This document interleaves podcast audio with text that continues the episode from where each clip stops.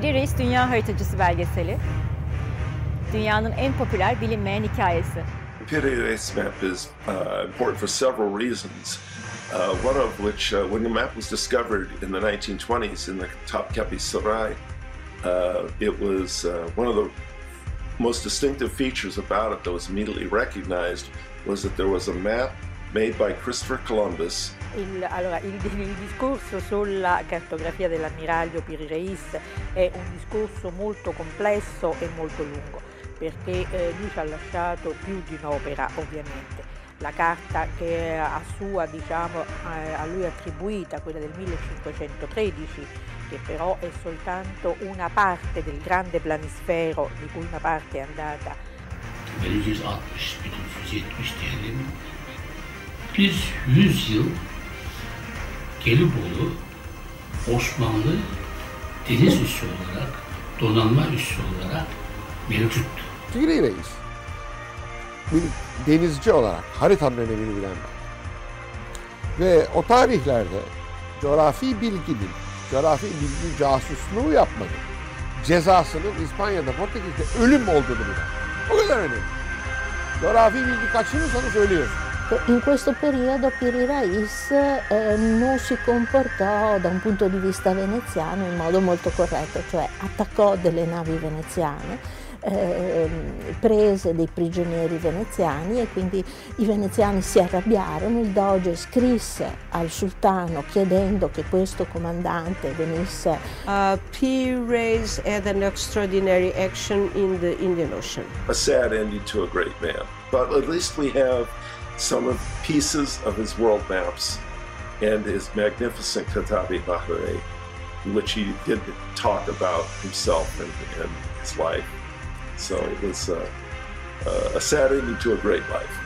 Bu araştırma safhasında Venedik'ten, Vatikan arşivlerinden, Barcelona, Madrid, Lisbon'a, New York'tan Amsterdam ve Hollanda Kraliyet arşivlerine çok büyük bir skalada profesyonel bir araştırma yapmış olduk. E, bu araştırma bize koca bir dünyanın gizli kalmış hikayesini sundu. Biz bu belgeselle aslında buna, dünya tarihine, e, Kolomb Piri Reis ilişkisine büyük bir projeksiyonla yaklaşacağız e, ve dünya ile paylaşacağız. Merhabalar sevgili seyirciler. Bugün e, değerli bir konukla Piri Reis ve Piri Reis haritasını konuşacağız. Ama bir farklı konuğum gibi farklı bir açıdan bakacağız e, Piri Reis'e. Şimdi sık örnek veririm. Mesela yer çekimi kanunun formülünü çok az kişi, sadece bilim insanları bilir. Veya işte taze bilgilere sahipse öğrenciler bilir. Ama benim şu anda aklımda değil. Veya suyun kaldırma kuvveti. Bunun da formülünü kimse ezberinde tutmaz. Ama hikayeler, hikayeler tüm insanlığa mal olur. O nedenle de Newton'un kafasına düşen elmayı ya da Arşimet'in hamam tasını hepimiz biliriz. Bir değeri eğer insanlığa, dünyaya mal etmek istiyorsak onu hikayeleştirmek zorundayız. Mesela bugün e, Anadolu toprakları içinde Mezopotamya'da e, Göbekli Tepe bulundu. 12 bin yıllık tarihe işaret ediyor ve Göbekli Tepe insanlık tarihini değiştirdi. İnsanlık tarihini değiştirdi. Ancak bu bilgi sadece bilim insanları arasında tedavüle girebilir. Eğer onu hikayeleştirmezsek, Göbekli Tepe ile ilgili romanlar, hikayeler yazmazsak, filmler yapmazsak, şarkılar bestelemezsek ancak dar bir çevrede bilinebilir Göbekli Tepe. Bugünkü konuğum Gülşah Çeliker, e, Piri Reis'le ilgili yaklaşık 10 yıldır çok değerli çalışmalar yapmış. Öncelikle kendisine hoş geldin diyelim. Hoş geldin hoş Gülşah Hanım. Nasılsın? İyiyim. Teşekkür İyisin. ederim. Sizler de iyisiniz. Evet. ee, dediğim gibi Gülşah yaklaşık 10 yıldır Piri Reis hikayesinin peşinde koşturuyor. Bir belgesel projesi var. Kültür ve Turizm Bakanlığı'ndan da destek almış bu projeyle ilgili olarak. Ee, bir sinema filmi hayali var. Bu da çok önemli. Sonrasında. Ve bir de son zamanlarda çıkan Haritacı ve Kaşif adlı bir kitabı var Gülşah'ın. Piri Reis ve Kristof Kolomb'dan gizli kalmış bir Akdeniz hikayesi alt başlığıyla kitap yayınlanmış. Çok yeni. Öyle değil mi? Evet, bir ay oldu. Bir ay oldu. Peki bol satış dileyelim. Teşekkür sana. ederim. Peki nereden başladı Gülşah? Hemen başlayalım ben sana döneyim. Nereden baş, başladı bu Piri Reis merakı sende? Ee, Biraz ön sözünde bahsediyorum aslında. Kahramanlarımdan biriydi. Ee, tıpkı Sabiha Gökçen daha önceki belgeselimde olduğu gibi. Ben kahramanların peşinden giden bir... Evet, e, bir de Sabiha Gökçen belgeseli. Evet, evet. Sabiha Gökçen benim çocukluk rol modelim, önde- önderimdi bir kız çocuğu olarak. Ama Piri Reis de bir dünya vizyonu verecek bir kahraman olarak onu Yüzünlü Türk kitabında gördüğüm için. Başka ansiklopedik kitaplar ya da karşıma çıkan tarihi kitaplar, tarih derslerinde her zaman ilgimi çektiği için. Piri Reis'in peşine düşme ihtiyacı şöyle oldu. Yani ha- hasıl oldu. E, Sabiha Gökçen'i yeni bitirmiştim.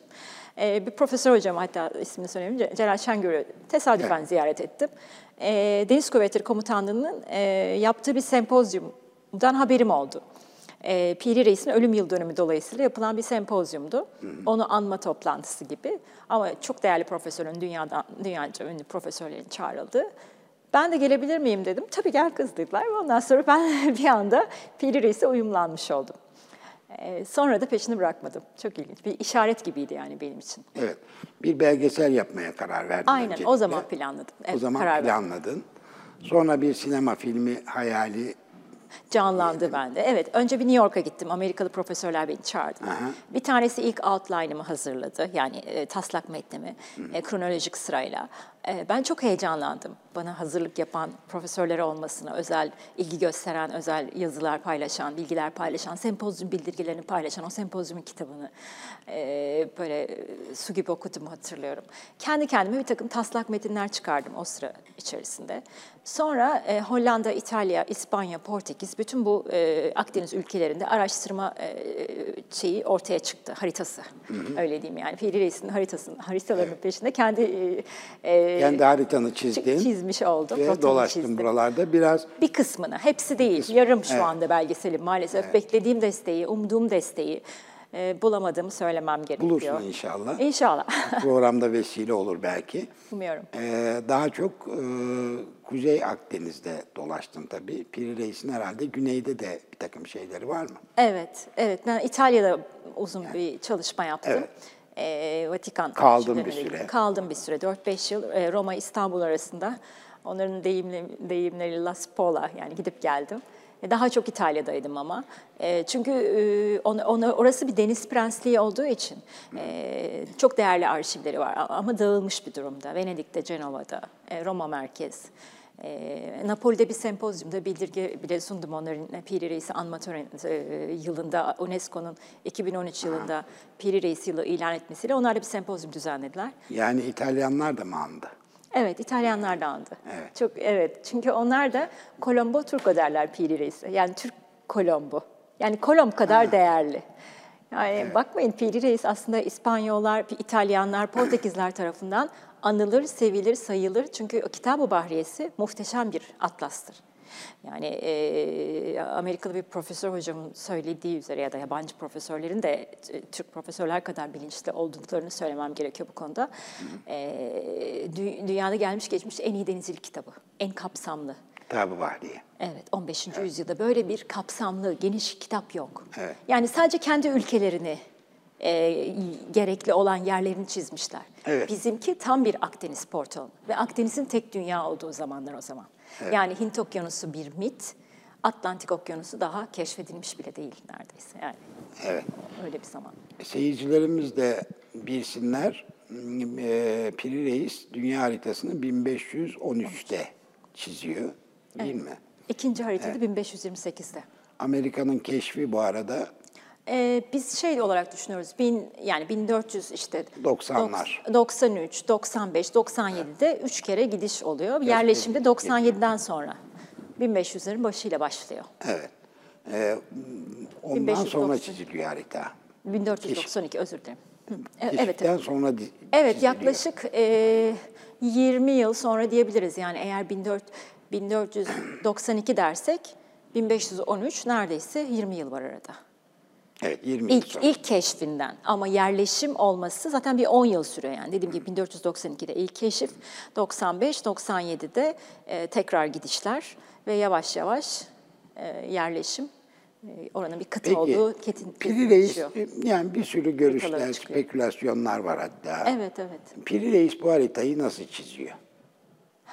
Önce buradan bir girelim sonra filme falan döneceğiz yine. Ee, yani ben Piri Reis'e bir bilim adamı olarak bakıyorum. Yani öyle de bakmamız gerekiyor. O dönemde e, bu kadar derin araştırma yapmış, bu kadar ta- e, hari- haritaları birleştirmiş, bir harita koleksiyoncusu aynı zamanda bir harita çizeri, e, harita okuyucusu. Yani çok bunların hepsi çok bilinçli bir şekilde e, bunu eğitimini de almış. Amcası Kemal Reis'ten çok değerli, e, saygın, bilge bir kaptan olan Kemal Reis'ten. Ee, ve Peri Reis kendini geliştirmiş bir, bir bakıma şey gibi de görüyorum ben. Tez, antitez, sentez de oluşturuyor. Yani farklı haritaları birleştirip en doğrusunu çıkarmaya çalışıyor ve dünya haritası yapıyor. Şimdi e, orada o zamanlar benim kitaplardan okuduğum e, şey parça parça haritalar var. Tıpkı şu anda yüzümüzü düşünürsek mesela burnun burnu çiziyorlar. Dudakları çiziyorlar, yanakları, gözün bir tanesini çiziyorlar ama bütün yüzü çizemiyorlar. Yani dünya haritasında da öyle. Bütün dünyayı birleştiremiyorlar.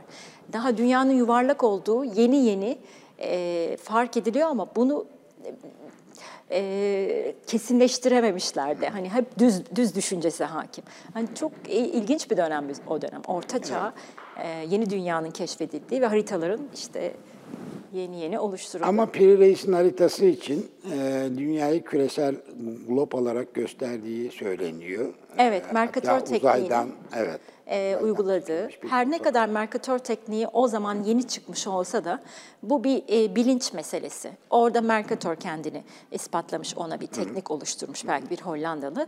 Ama Piri Reis de o tekniği kendi e, bi- bilgisiyle özümsemiş ve o tekniği uygulamış.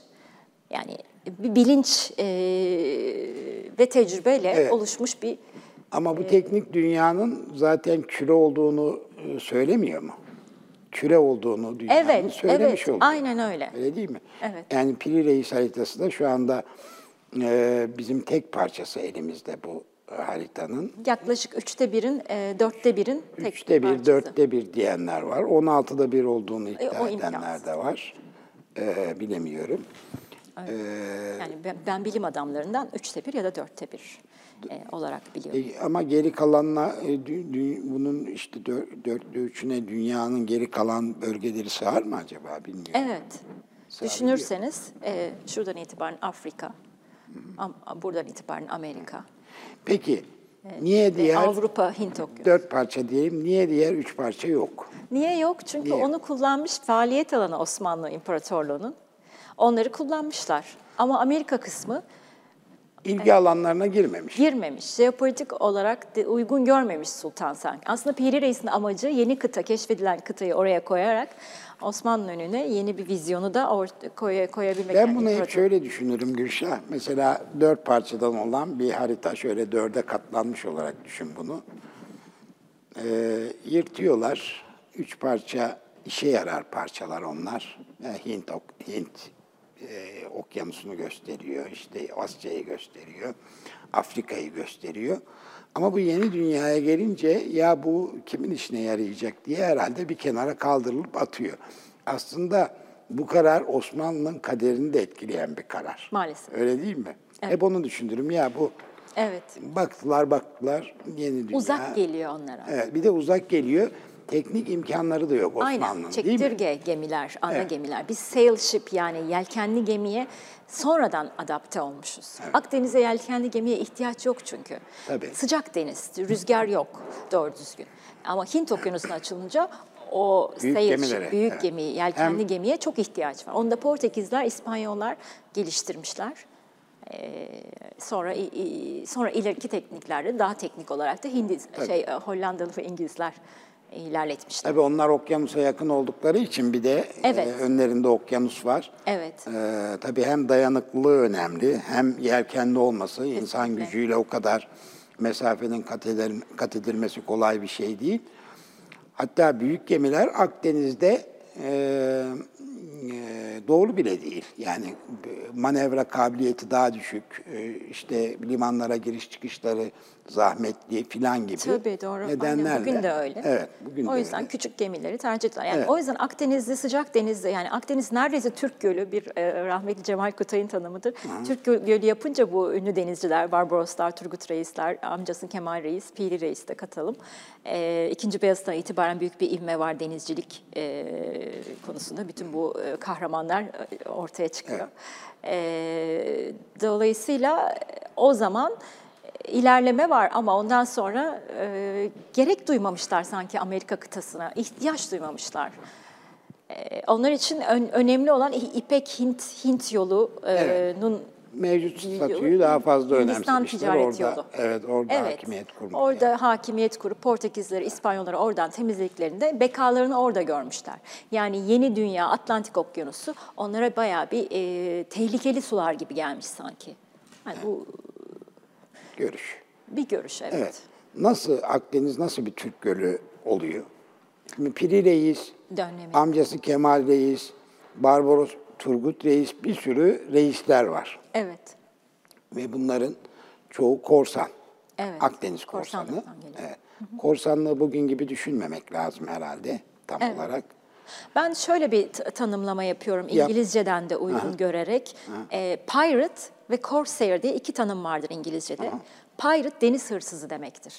Deniz haydutu demektir. Şimdi onunla korsanı ayıralım. Korsan devletine vergi veren, devleti için çalışan ama seyir seferde serbest çalışan kaptan e, ne denir? Yani Andre Doria da korsandır, Thomas Cook da korsandır. 18. 19. yüzyıla kadar uzanıyor bu. Ee, daha bunun gibi e, Kolomb da korsandır. Evet. Ee, ama devletleri onları bilir ve gerek de- ticaretlerinde devletlerine vergi de verirler. Tüccar kaptanlar bunlar Diyelim. tabii. Evet. Yani korsan deyince pirate yani haydut şeyden ayıralım. Hırsızdan ayıralım. Evet, hırs deniz hırsızından ayıralım. Ama bunların yine de kalelere, limanlara saldırıp ganimet elde etme gibi faaliyetleri var. Var yani Barbaros'tan biliyoruz Kuzey Afrika'yı fethetmiş hatta oraları bir süre yönetmiş. Evet. Osmanlı donanmasına dahil oluyorlar bunlar evet. aynı zamanda. Sonra işte e, aynen e, Akdeniz'in Türk Gölü yapılması dönemi hani biraz iddialı bir laf belki bizim gururumuzu okşuyor da e, tabii ki orada çok değerli e, denizci devletler var. İtalyanlar, deniz prenslikleri, Tabii. e, İspanyollar bun- bunlarla çok büyük savaşlarımız var bizim. Devlet savaşlarımız var. Zira Kolomb'un haritası da öyle elimize geçiyor. Venedik ve Cenova ile çok büyük savaşlarımız var. Ben Venedik Arsenal Araştırma Merkezi'nde çalışma yaptığımda, araştırma yaptığımda o savaşların dönem dönem onları nasıl yıprattığını ya da onların Osmanlı donanmasına elde ettiği gemi ve ganimetlerle nasıl ilerlediğini hani çıkarı, çıkarıp konuşmuşlardı. Ama şimdi 15. yüzyıla e, ait bir Barbaros resmi var. Evet. Poseidon gibi tasvir edilmiş. Yani e, bir tanrıyla özdeşleştirilmiş. Onun kaynağı yabancı mı? Ee, 15. yüzyıl bir İtalyan ekolü diyebiliyorum ben. Ressamına ulaşamadım ama arkadaşlar o e, resim vardı sizde paylaşabilir misiniz acaba? Barbaros resmi. Ee, görelim. Yani e, ben 15 kayıtlarda 15. yani internet araştırmalarıyla elde ettiğim bilgiler 15. yüzyıl e, resmi. Bir İtalyan resim okulundan çıkmış. E, ressamı belli değil. Yani ben ya da ben ulaşamadım e, şey olarak. Bir onu Evet, görelim. Onu görelim. bunu. Peki bu. Akdeniz'de e, ilginç bir e, etkileşim oluyor. Dinamik Korsanlar. Bir, e, ilginç bir dinamik var. İtalyanlar, İspanyollar, Portekizliler, e, Türkler, Araplar. Neredeyse Cezayir, değil? Fas değil mi? Tabii. Evet. e, Kuzey Afrika falan ilginç bir dünya var yani o dönemde. Evet. Ee, burayı bize bir- biraz anlatır mısın? Hatta e, bunlar birbirleriyle konuşuyorlar yani. E, lingua franca var. bir Lingua dil var. franca var, ortak bir dil Evet. uyduruyorlar diyelim. Aynen ama Evet. o, onların hayatını kurtarıcı bir dil. Denizcilerin birbiriyle anlaşması hem ticaret e, aralarındaki hem iletişim hem bilgi alışverişi bütün bunlar için faydalı bir dil. O dilde İngilizce, Fransızca, İtalyanca, Portekizce, e, Yunanca, Arapça, Türkçe her kelime var. Ve birbirlerini e, birbirlerinin dilini öğrenmeksizin anlayabilecekleri basit bir Evet. dil oluşturuyorlar. Dil oluşturuyor. Bak, Bu şekilde. e, Barbaros Hayrettin ve Poseidon. Evet ama çok güzel bir resim tabii bu. Evet. Barbaros'un ne kadar korkuttuğunu, Afrika'nın Fatih Evet, evet. Barbaros'un ne kadar Yani korkuttuğunu görebiliyorsunuz O burada. günlerde Akdeniz'de nam salmış evet, büyük, Poseidon. Poseidon'un ben- canlı versiyonu olarak evet, demek ki. büyük kaptan. Evet. Evet, büyük. İlginç yani. Evet ortak bir dilleri var ve birbirleriyle görüşüyorlar. Sen Kolomb'la Piri Reis'in de birbirleriyle görüştüklerini iddia ediyorsun. Evet çünkü e, bunlar hani Neye dayandırıyorsun bunu? E, Kadiz Limanı'nda karşılaştıklarına dayandırıyorum. O, çünkü 1492'de e, İspanyolların teçhir emriyle e, vatanlarından koparılma e, emri ya, ya e, Hristiyan olacaklar ya da e, gidecekler. E, e, Müslümanlar da Yahudiler de. Evet evet Yani, Müslüman ve Yahudilerin evet. dışlanması söz konusu. Belki de ilk etnik temizliklerden biri Evet, 15. yüzyılda. Hani belki ağır bir tanımlama ama bu bu şekilde Evet, so- evet, konuşanlar da var, söyleyenler. Ee, dolayısıyla o dönemde e, İkinci Beyazıt'a gönderilen mektuba o cevap veriyor ve o İspanyol Yahu- Yahudileriyle Müslümanların e, Kuzey Afrika'ya Müslümanların özellikle yerleştirmelerini e, diğer kalanların İzmir, İstanbul, Selanik'e bir e, yolları var, bir deni- e, deniz yolu. O yerleştirilmesi için ka- e, deneyimli kaptan e, Kemal Reis'i görevlendiriyor. Osmanlı kadırgaları gidiyor. Onunla birlikte bir genç kaptan Piri Reis de Yanında. o yanında gidiyor Amcasının ve yanında. Evet, e, boş kadırgalarla orada bekleşen yüzlerce halkı toplaş, topla yani binlerce aslında e, toplayıp alıyorlar. E, kendi e, gemileri ya da e, tekneleri olan insanları da böyle e, kendi aralarına alıp birkaç sefer yapıyorlar ve onları yerleştiriyorlar. Gemileri olanlara rehberlik ediyorlar. Evet, belki evet. olmayanları da topluyorlar. Gemilerini alıyorlar ve e, Osmanlı topraklarına, Evet, Türk topraklarına İstanbul, getiriyorlar, İzmir ve Selanik'e yerleştiriyorlar. Yerleştiriyorlar, evet. Müslümanlar da alınıyor oradan ama Evet. onlar da Kuzey Afrika Daha çok. bölgelerine yerleştiriliyorlar Evet, evet. herhalde. Yani Müslüman Araplar. Evet, aynen o şekilde. Ee, şimdi o dönemde de Kolomb'un meşhur Amerika seferi yani e, Hint adaları, yeni Hint adalarına seyahati e, farklı bir rotadan çıkış çıkıp Amerika'ya e, Aynı ya, yıllarda. ya evet e, varması yani tesadüfen Amerika'ya varması e, yolculuğunun başlangıcı aynı yıllarda aynı dönemde o da o limanda çıkmak için hazırlık yapıyor. Sonra o kadar yaklaşan e, karışıklığı görünce de yukarıdaki limandan çıkıyor sonra Patos limanından çıkıyor. Ve dediğim gibi o Hindistan, e, Amerika adalarına derken Hindistan diye Amerika adalarına, Amerika, Evet. e, Türkan Kaos denen o ye- e, Sa- San Salvador'a yaklaşıyor. Ben o sırada onların e, dönemdaş, meslektaş olduğu için yani e, orada karşılaştıklarını inanıyorum. Ama sonra bunların Pre- Preveze'de de karşılaştıklarını söyleyebiliriz Preveze Savaşı'nda. Ee, yani e, bu denizci kaptanlar kah savaşta, kah ticarette, kah fetihlerde e, Akdeniz'in küçük bir deniz olduğunu düşünürsek e, ve bu e, agresif hareket eden korsan kaptanları düşünürsek e, çok çok yakın yani çok mümkün mümkün, olmaması Bunlar bazen imkansız. e, oturup sohbet ediyorlar, bazen e, ticaret yapıyorlar, alışveriş yapıyorlar, bazen de savaşıyorlar. Aynen öyle. Bu şekilde. Aynen. Yani bu e, hiyerarşik durum yani bu doğal halleri.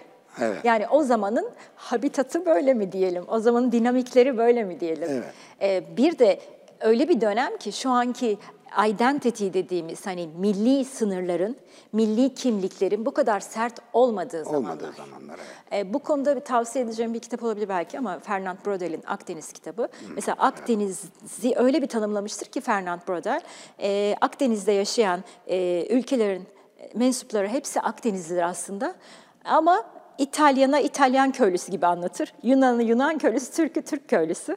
Aslında hepsi Akdeniz milli bir sanki Akdenizlilik bir e, vatanlık, Evet. vatan sah- yani milli kimlik gibi. Aslında etnisiteleri, dinleri, dilleri farklı ama Evet. Akdeniz e, o çanakta başka bir kültür oluşuyor. O kültürle yoğruluyorlar. Yani o herhalde Brodel o anlamda söylüyor Evet. bunu. Evet. Yoksa farklılar. Hatta Türkler daha Orta Asya'dan Gelmeyiz. gelmişler Anadolu'ya. Tabii sonradan Akdeniz- denizciyiz biz mesela. E, Evet, denizciliği bilmeyen bir milletiz biz. Sonradan öğreniyoruz. Ama 15. yüzyılda bir zirve var. Evet. Güzel öğrenmişler. Evet, çok iyi öğrenmişler. İtalyanlardan, e, herhalde İspanyollar, Yunanların da tabii etkisi var biz, bizim Tabii. üzerimizde. Tabii. E, bir ara verelim Gülşah. Çok iyi oldu, iyi oluyor sohbet. Aradan sonra, reklamdan sonra devam edelim. Kısa bir ara sevgili seyirciler.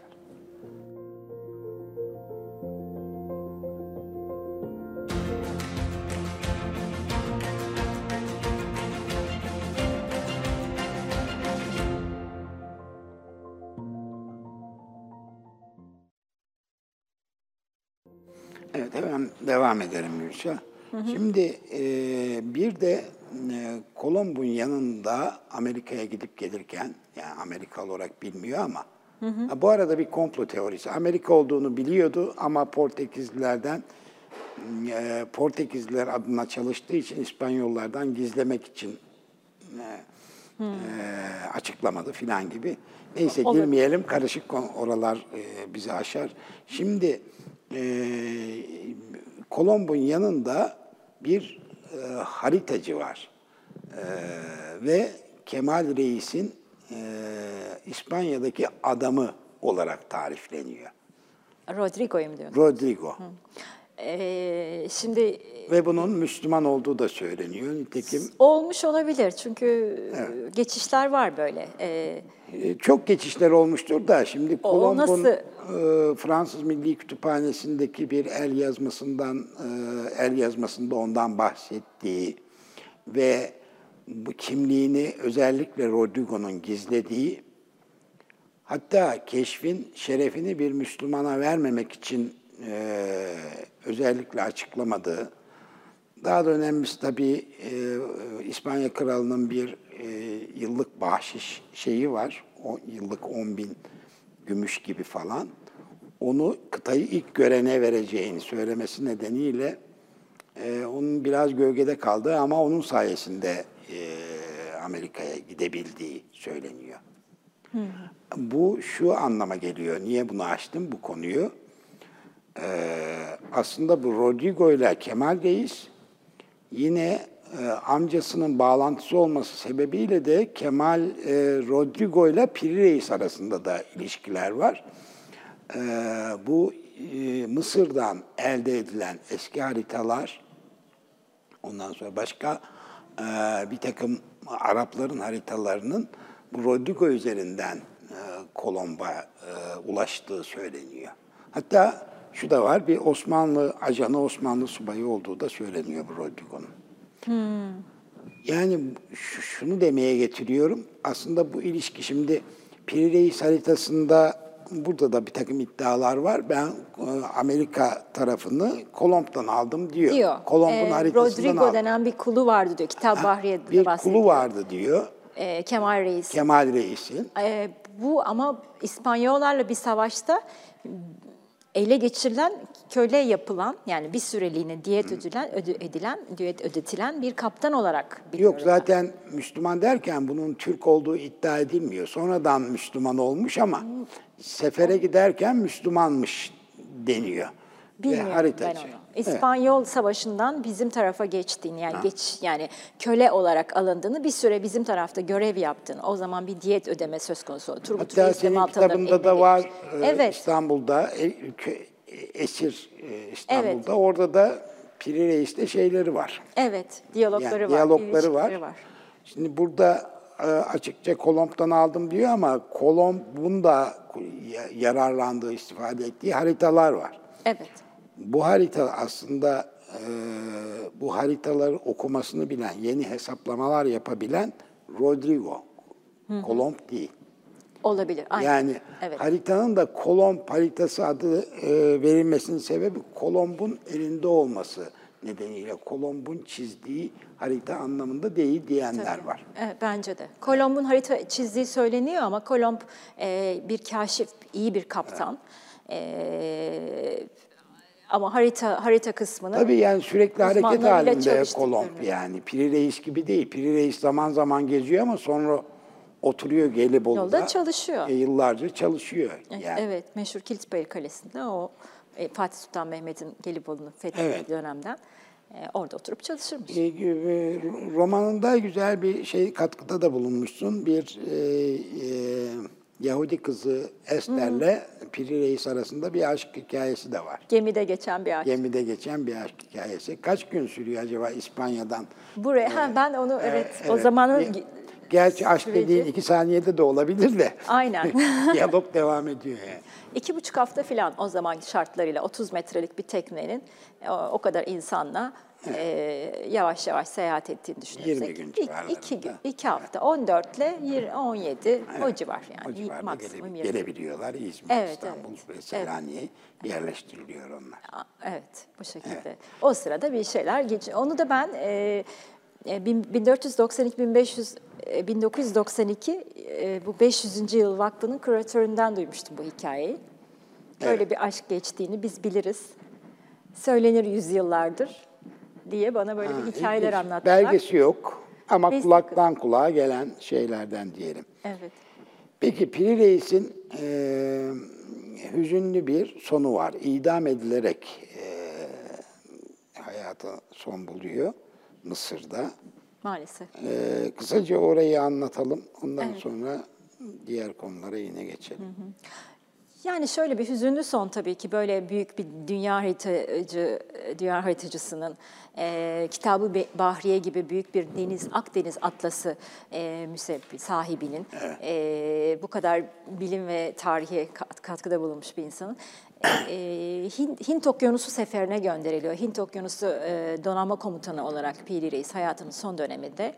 E, belki de oraya gönderilmemesi, e, İstanbul'da kalması, bir denizcilik okulunun başına atanması uygun olurdu. Ama e, Kanuni'nin orada denizcilik vizyonunu yitir, yitirdiğini mi söyleyeyim ya da yani den- denizcilik vizyonundan ziyade kara fethetme işte devam tabii denizden de fet, Piri fetihleri devam Reis'ten de uygun birini bulamama gibi bir durum söz konusu. Belki de herhalde. çünkü o bölgeyi çok iyi. Donanmaya uygun bir isim bulunamadığı için aslında oturup bilimsel araştırmalar yapması gereken bir kaptanı tekrar e, seferlere dahil etmek e, çok Evet. doğru olmamış gibi görünüyor. Evet hem de o yaşında yani Evet, çok- 80 yaşında. yaşında Evet, neredeyse 80. aynen o e, ama o yaşta o, o uzun yaşıyorlar biliyorsunuz e, Mimar Sinan da 96 yaşına kadar 100 yaşına kadar yaşadığı söyleniyor neredeyse E, bu tip üreten yaratan insanlar diyelim E, yoksa e, ama Piri Reis'in oraya göndermesi büyük bir talihsizlik E, yine bir başarı yapıyor Kuzey Afrika'dan ilerleyerek e,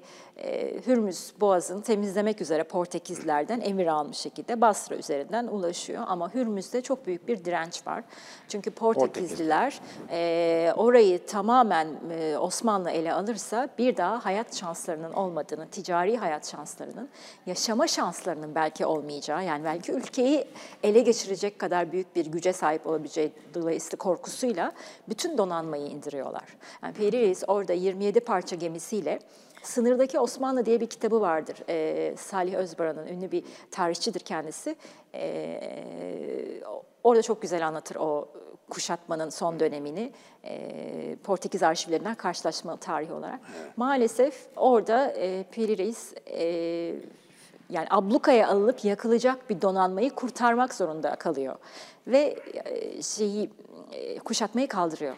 Basra valisiyle bir çekişmesinden Mısır ve valisiyle. Mısır valisiyle ve Basra valisiyle ya O da başka talihsizlik. Evet, olumsuz rapor e, vermelerinden dolayı Evet. idam kararı çıkıyor. İstanbul'a kötü bir rapor gidiyor, evet. idam kararı çıkıyor. Evet. Yani üzücü bir son gerçekten e, şey için. Peki 1513'te bu haritayı çiziyor. Sonra 1500 e, Kitap Bahriye ne zaman? Ee, Kitap Bahriye 1520'de tamamlanıyor. 21'de altın varaklı sunumuyla e, Kanuni Sultan Süleyman'a Sultan e, sunuluyor. Ee, 1526'da bir daha bir şey yapılıyor. Hani e, yenilen Tek gözden veriliyor. geçiriliyor. Piri, piri, Bir de harit- 1528 dünya haritası var daha ileri teknikle. Bu 1513'ün biraz daha ilerlemiş hali. Bu haritanın da e, Yavuz Selim'e sunduğu söylen, sunulduğu söyleniyor Evet. değil mi? Yavuz Selim'e Kitap Bahriye'yi de Kanuni Sultan Süleyman'a sun, sunma derken veriyor yani. Bu binlerce nüshadan bir tane hediye ediyor değil şey aslında. Devlete veriyor bunları. Orijinal haritayı Evet, zaten orijinal, evet. e, Yavuz Sultan Selim bana bir cihan haritası lazım diye bir toplantı yapıyor. Ben onu romanda da hikayeleştirdim. E, çünkü agresif bir e, sultan, e, kara e, karaları e, kara kara imparatorluğu yapan e, ve sınırları 8 katına çıkaran yani toprakları 8 katına çıkaran agresif bir sultandan bahsediyoruz. Bütün ha- ömrü hayatı savaş cephelerine geçmiş Yavuz Sultan Selim neredeyse.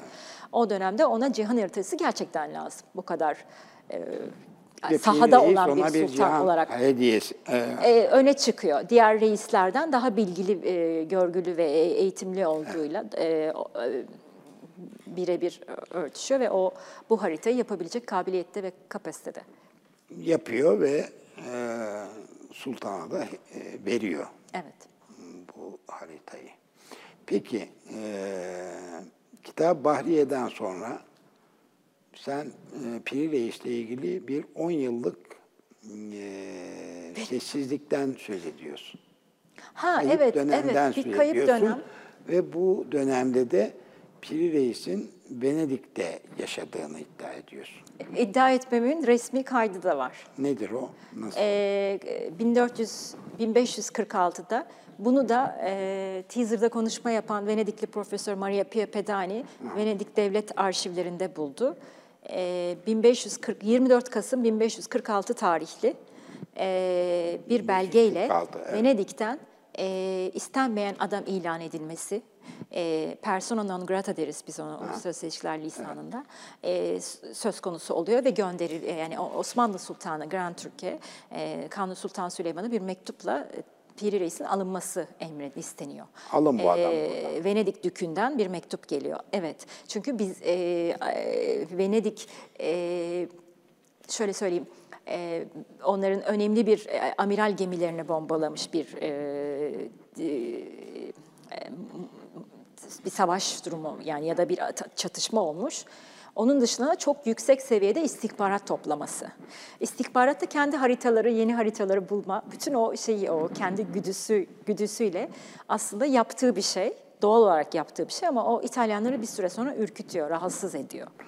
Yani aslında harita yapmak için dolaşmak gerekiyor, öyle değil mi? Oysa o Venedik'te uzun yıllar ikamet ediyor, kalıyor yani. Yani bir bir 10 yıl, 5-10 yıl ya da daha 5-10 fazla. yıl orada sabit yani. Demek ki Evet. Venedik'te o dönem beslenebileceği e, bir e, fikir, e, düşünce dünyası mı var? Bir bir ekosistem ortam mi var. O ne? Bir ortam var. Yani oradan beslenmek için yaşıyor demek Evet. ki orada. Düşünürseniz Venedik'in şu anda da çok önemli ticaret limanları var. Evet. Kuzey Avrupa'dan Amerika'ya açılan Trieste, Mestre, bütün bu limanlar bizim gemilerin de geçiş noktasıdır. Cenova ve Venedik'te e, branch ofisleri olan denizcilik şirketlerimiz var bizim. Evet. Peki e, yalnız mı ailesiyle beraber birlikte mi? Yalnız. Yalnız. Yani ailesi Gelibolu'da. Ailesini Gelibolu, Gelibolu'da Bolu'da bırakarak bırakıyor. gidiyor 10 yıl. Evet, neredeyse. Orada da bir sevgilisi olabilir o zaman. Evet, ben öyle düşündüm aslında. Bir e, tanımlama yaptım ama hikayeye girmemiş, girmedim yani. Evet. Evet. Şöyle bir e, meşhur denizcilerin her limanda sevgilileri olması hikayesi. Belki de öyle bir şey var. Tabii. Ama iyi dostları olduğu bir gerçek. Yoksa orada kalamaz. Dediğiniz gibi öyle bir habitat var. Venedik önemli bir deniz deniz şehri. Deniz prensliği zaten. Evet. Limanlar şehri. Dolayısıyla e, ve şöyle de bir şey var. E, Piri Reis en çok İtalya'yı çizmiş. Osmanlı e, bizim kendi e, ülkemizin Türk Türk topraklarının haricinde adalarımız, kıyılarımız haricinde e, en çok da bütün adalarıyla İtalya'yı çizmiş. İtalya'da da yaşadığı için Detaylarıyla. daha detaylı. Belki evet. çevrede de tabii ge- gezmiş dolaşmış olabilir ama e, Venedik'te yaşıyor yani Evet. bu dönemde. Evet. Ve bunun belgesi de var. Evet işte o e, istenmeyen adın ilan edilmesi belgesi onun orada uzun süredir yaşanması, yaşaması ve e, ra, ras yani dikkat çekmesinin ifa, e, belgesi. Tabii. birkaç aylık seyahat olsa istenmeyen adam ilan edecek zaman da olmazdı. Yani bu bir Tabii. evet tabii. Yani doğru. Peki şimdi tabii çok güzel bir hikaye bu. E, Program başında da söylediğim gibi bunu hikayeleştirebilirsek e, dünya insanlarına mal edebiliriz, kitleselleştirebiliriz. Yoksa bilim dünyası zaten gerekli ilgiyi gösteriyor. Hala incelemeler sürüyor Piri Reis'in dünya haritası üzerinde. Hatta yeni keşifler de yapılabiliyor harita üzerinde falan.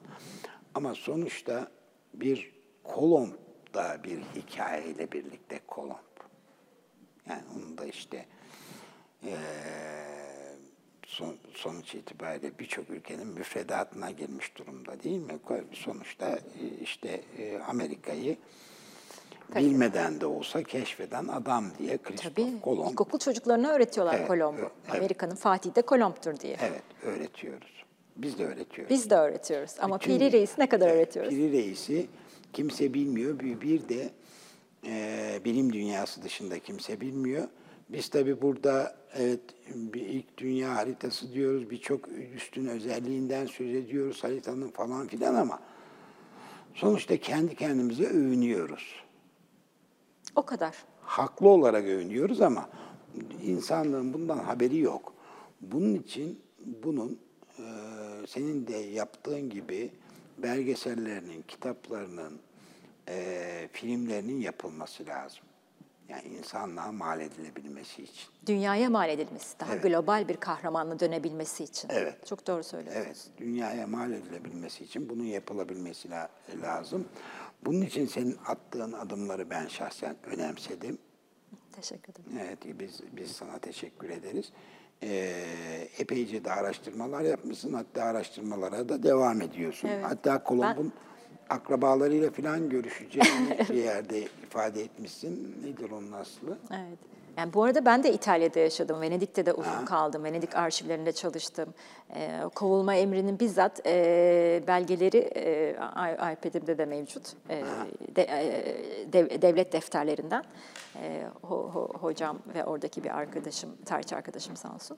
E, siz e, şey söylediniz. E, Evet, Kolomb'un akrabalarıyla Akrabası. Kolomb- Şimdi İspanya çekimleri için e, öyle bir heyecan var. Madrid'de Kolomb'un e, 15. kuşak torunu hanımefendiye ulaştım. Emekli profesör kendisi. E, ailede Kolomb'un asası da varmış. Abisi de e, e, generalmiş e, İspanyol Deniz Kuvvetleri'nde. E, onunla bir röportaj yapmak için konsolos vasıtasıyla bir mektup yazdık. Bir cevap aldım. E, konsolosluk mektubum da var. E, İşte uygun zamanda desteklenme, desteklerle gitmeyi düşünüyorum. İspanya'da 2-3 var, 2-3 yer var ama. Madrid'de e, hem deniz arşivleri var, hem Colombo torunu hanım profesör var. E, e, Anu- Anunciado, Anunciado Colón de Carvajal, e, soyadı Carvajal. E, bir de Barcelona'da, bir de Sal- Salamanca Üniversitesi'nde çalışmalar yapmak gerekiyor. Peki ne durumdasın şu anda belgeselde? Yarısındayım. Yani sponsora ihtiyaç var, onu Evet, anladım. ana sponsora ihtiyaç var. Ee, desteklere de ihtiyaç var ki bitsin. Ee, drama bölümleri kaldı. Mesela drama bölümleri, drama canlandırmaları yapmak istiyorum. Onların m, prodüksiyon maliyeti çok daha yüksek. Tabii ki.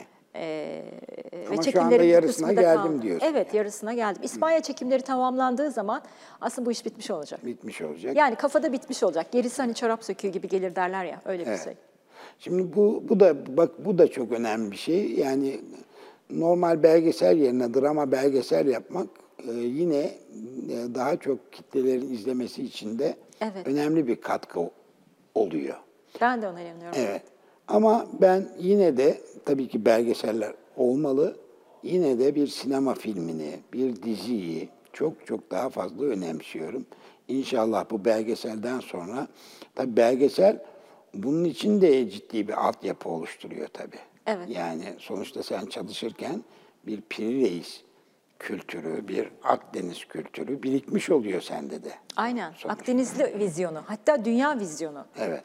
Ee, o nedenle belgesel de gerçekten e, e, insanlığa armağan edilecek bir belgesel olacak yani. Öne, öyle- İnşallah, Hani evet. önemsiyorum ben gerçekten. E, film olmasını inanın ben de çok arzu ediyorum. Çünkü çok güzel bir konu. Aşk hikayesi var içinde, maceralar var, deniz savaşları var, ülkeler arası e, hegemonya savaşları var.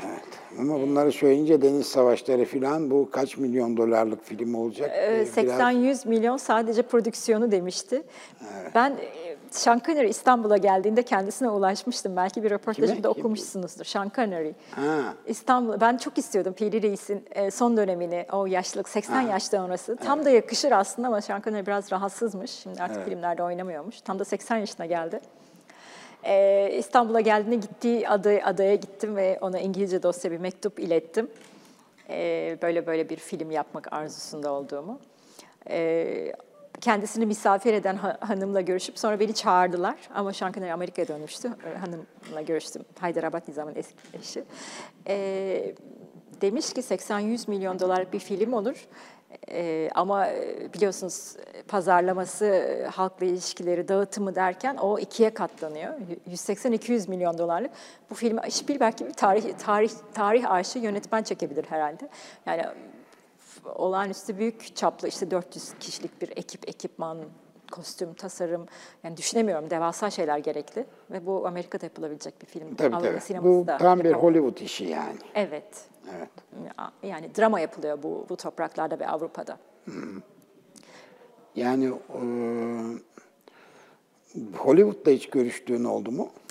Şöyle tabii ben bu belgeselin ve bir önceki belgeselim sırasında bir takım ülkelere gittim. Ee, Selanik Belgesel Film Festivali, Hollanda, Amsterdam, İTFA'ya, Berlin Film Festivali'ne, bizim Antalya Portakal'a birkaç defa. Ee, çeşitli hanımlar, beylerle tanıştım. Ajans sahipleri, senaryo doktorları. Onlarla İngilizce sinopsis, tretman, e, taslak metinlerim e, ve s- senaryonun bir kısmı yani e, dosyalarımın, İngilizce dosyalarım da var. Onların bir kısmını paylaşınca çok heyecanlandır onları. Kolomb'la Piri Reis'in e, dönemdaş, meslektaş böyle bir paralel hayatları ol- olduğu, Akdeniz'in tek dünya olduğu, aslında Osmanlı'nın bir cihan devleti olarak döneme t- e, ve e, bölgeye çok hakim olduğu dönem dönemleri anlattığımda çok ilginç geldi onlara da. Yani şu anki e, pozisyonumuza kıyas kabul edilmeyecek bir dönemden bahsediyoruz. Ee, ve bu, bu, bu- bunlara film olabilecek kadar e, ilgi çekici hikayelerin barındırdığını fark ettiler onlar da. Ben, ben benim biraz geliştirmemi bekliyorlar. Yani gelişmemi, Amerika'ya gidip onlarla çalışmamı, e, yani bir ajansla çalışmam için e, benim bir desteğimin olması gerekiyor. Sonra başka yapımcıları ikna etmek için orada birazcık e, ne nedir kulis çalışması mı denir? Yani orada biraz kalıp dirsek temasında bulunup toplantılar yapmanız. Tam biraz da Los Angeles şeyi görünüyor. Hatta öyle yani. Gitmiştim de Los Angeles'a. Sabiha Gökçen'in bir önceki belgeselimi de göstermiştim. O- orası bizim Kabe'miz mi diyeyim artık filmcilerin, film yapımcılarının, yönetmenlerin. Ee, evet oralarda. Ben e, yine e, sık söylediğim şeylerden biridir. Eğer kendi imajınızı kendiniz inşa etmezseniz onu sizin yerinize başkaları yapar. Ama kendi istedikleri gibi yaparlar. Pek tabii ki. Şimdi bu Piri Reis için de geçerli. Bu hikayeyi alır Hollywood, herhangi birisi film haline getirebilir ama kendi istediği gibi getirir. O bakımdan eee, biz bu işin peşini bırakmamalıyız diye düşünüyorum. Bence de. Mesela Assassin's Creed adlı bir oyun ve sinema filmi var. Ee, oyunda Piri Reis'e de rol vermişler. Evet, haritacı kimliği belli. Arkadaşlar onu bir, bir miktar yayınlayabiliriz. Ee, bir görelim, ondan sonra üzerine konuşayım. Think I have seen some of your earliest work. Reyes. Did Yusuf Tazim send you? That sounds like one of his exaggerations. See, The old polo shop. It's just west of Hagia Sophia. Here. grazie. Yusuf also mentioned that you were the man to talk to about specialty bombs. Man. Piri Reis'e de rol vermişler dediğim gibi. Evet, masasının Üstünde haritayı çizerken göstermişler. Haritacı kimliği ortada ama bir taraftan da eee, bu suikastçilerle bir İşbirliği yapan. işbirliği yapan. Karanlık bir karakter evet, gibi. Karanlık bir karakter olarak vermişler. Onlara silah e, temin ediyor, bomba falan. Ne kadar tehlikeli bir karakter yani. Evet. Şimdi e, bir önceki söze geleceğim. İşte Piri Reis'i eğer biz inşa etmezsek o böyle böyle inşa edilebilir. E, bu tabii e, büyük haksızlık olur Piri Reis gibi büyük bir insana. Kesinlikle çünkü bir bilim adamından bahsediyoruz. Her şeyi Evet. bırakın bu haritaları üretmek, böyle bir atlas, dünya atlası yapabilmek her yiğidin harcı değildir. Yani çok büyük bir birikim ve e, Evet. ve eğitim gerektiriyor. Katılıyorum. Gerçi bu oyunda Da Vinci'yi falan da böyle kötü göstermişler ama e, sonuç iti- itibariyle Da Vinci bir zarar görmez. Onun kimliği bütün dünyada belli, tanınıyor. Tabii. Ama Piri Reis için öyle bir durum söz konusu değil. Çok güçsüz bir imajı var dünyada. Yeterli değil. Yeterli Tabii ki değil. O bakımdan bu gibi e, bu gibi olumsuz e, saldırılar çok daha fazla zarar verir. Bir de bunları düzeltmek için uğraşmak zorunda kalırsınız yani. Ay, sormayın, evet aynen öyle. Yani maalesef. Bizim kendi imajımızı insan kahramanlarımızın üzerinden yapmamız gerekiyor. Tıpkı Floransa'da e, İtalyanların başlattığı Da Vinci'ler, çok güzel söylediniz, Michelangelo'lar, e, Rembrandt'lar, Evet. yani söyleyin, e, Victor, ah, söyleyemedim. Victor Hugo. Victor Hugo, yani Fransızların ve e, Hollandalıların ressamlarına kadar e, onlar onları marka yapmışlar, müzeler yapmışlar E, ve dünyaya satıyorlar. Yani dünyaya o imajı pazarlıyorlar. E, da Vinci dediniz, Da Vinci'nin de bir drama belgeseli yapıp arkasından bir uzun metraj film yapılmıştı.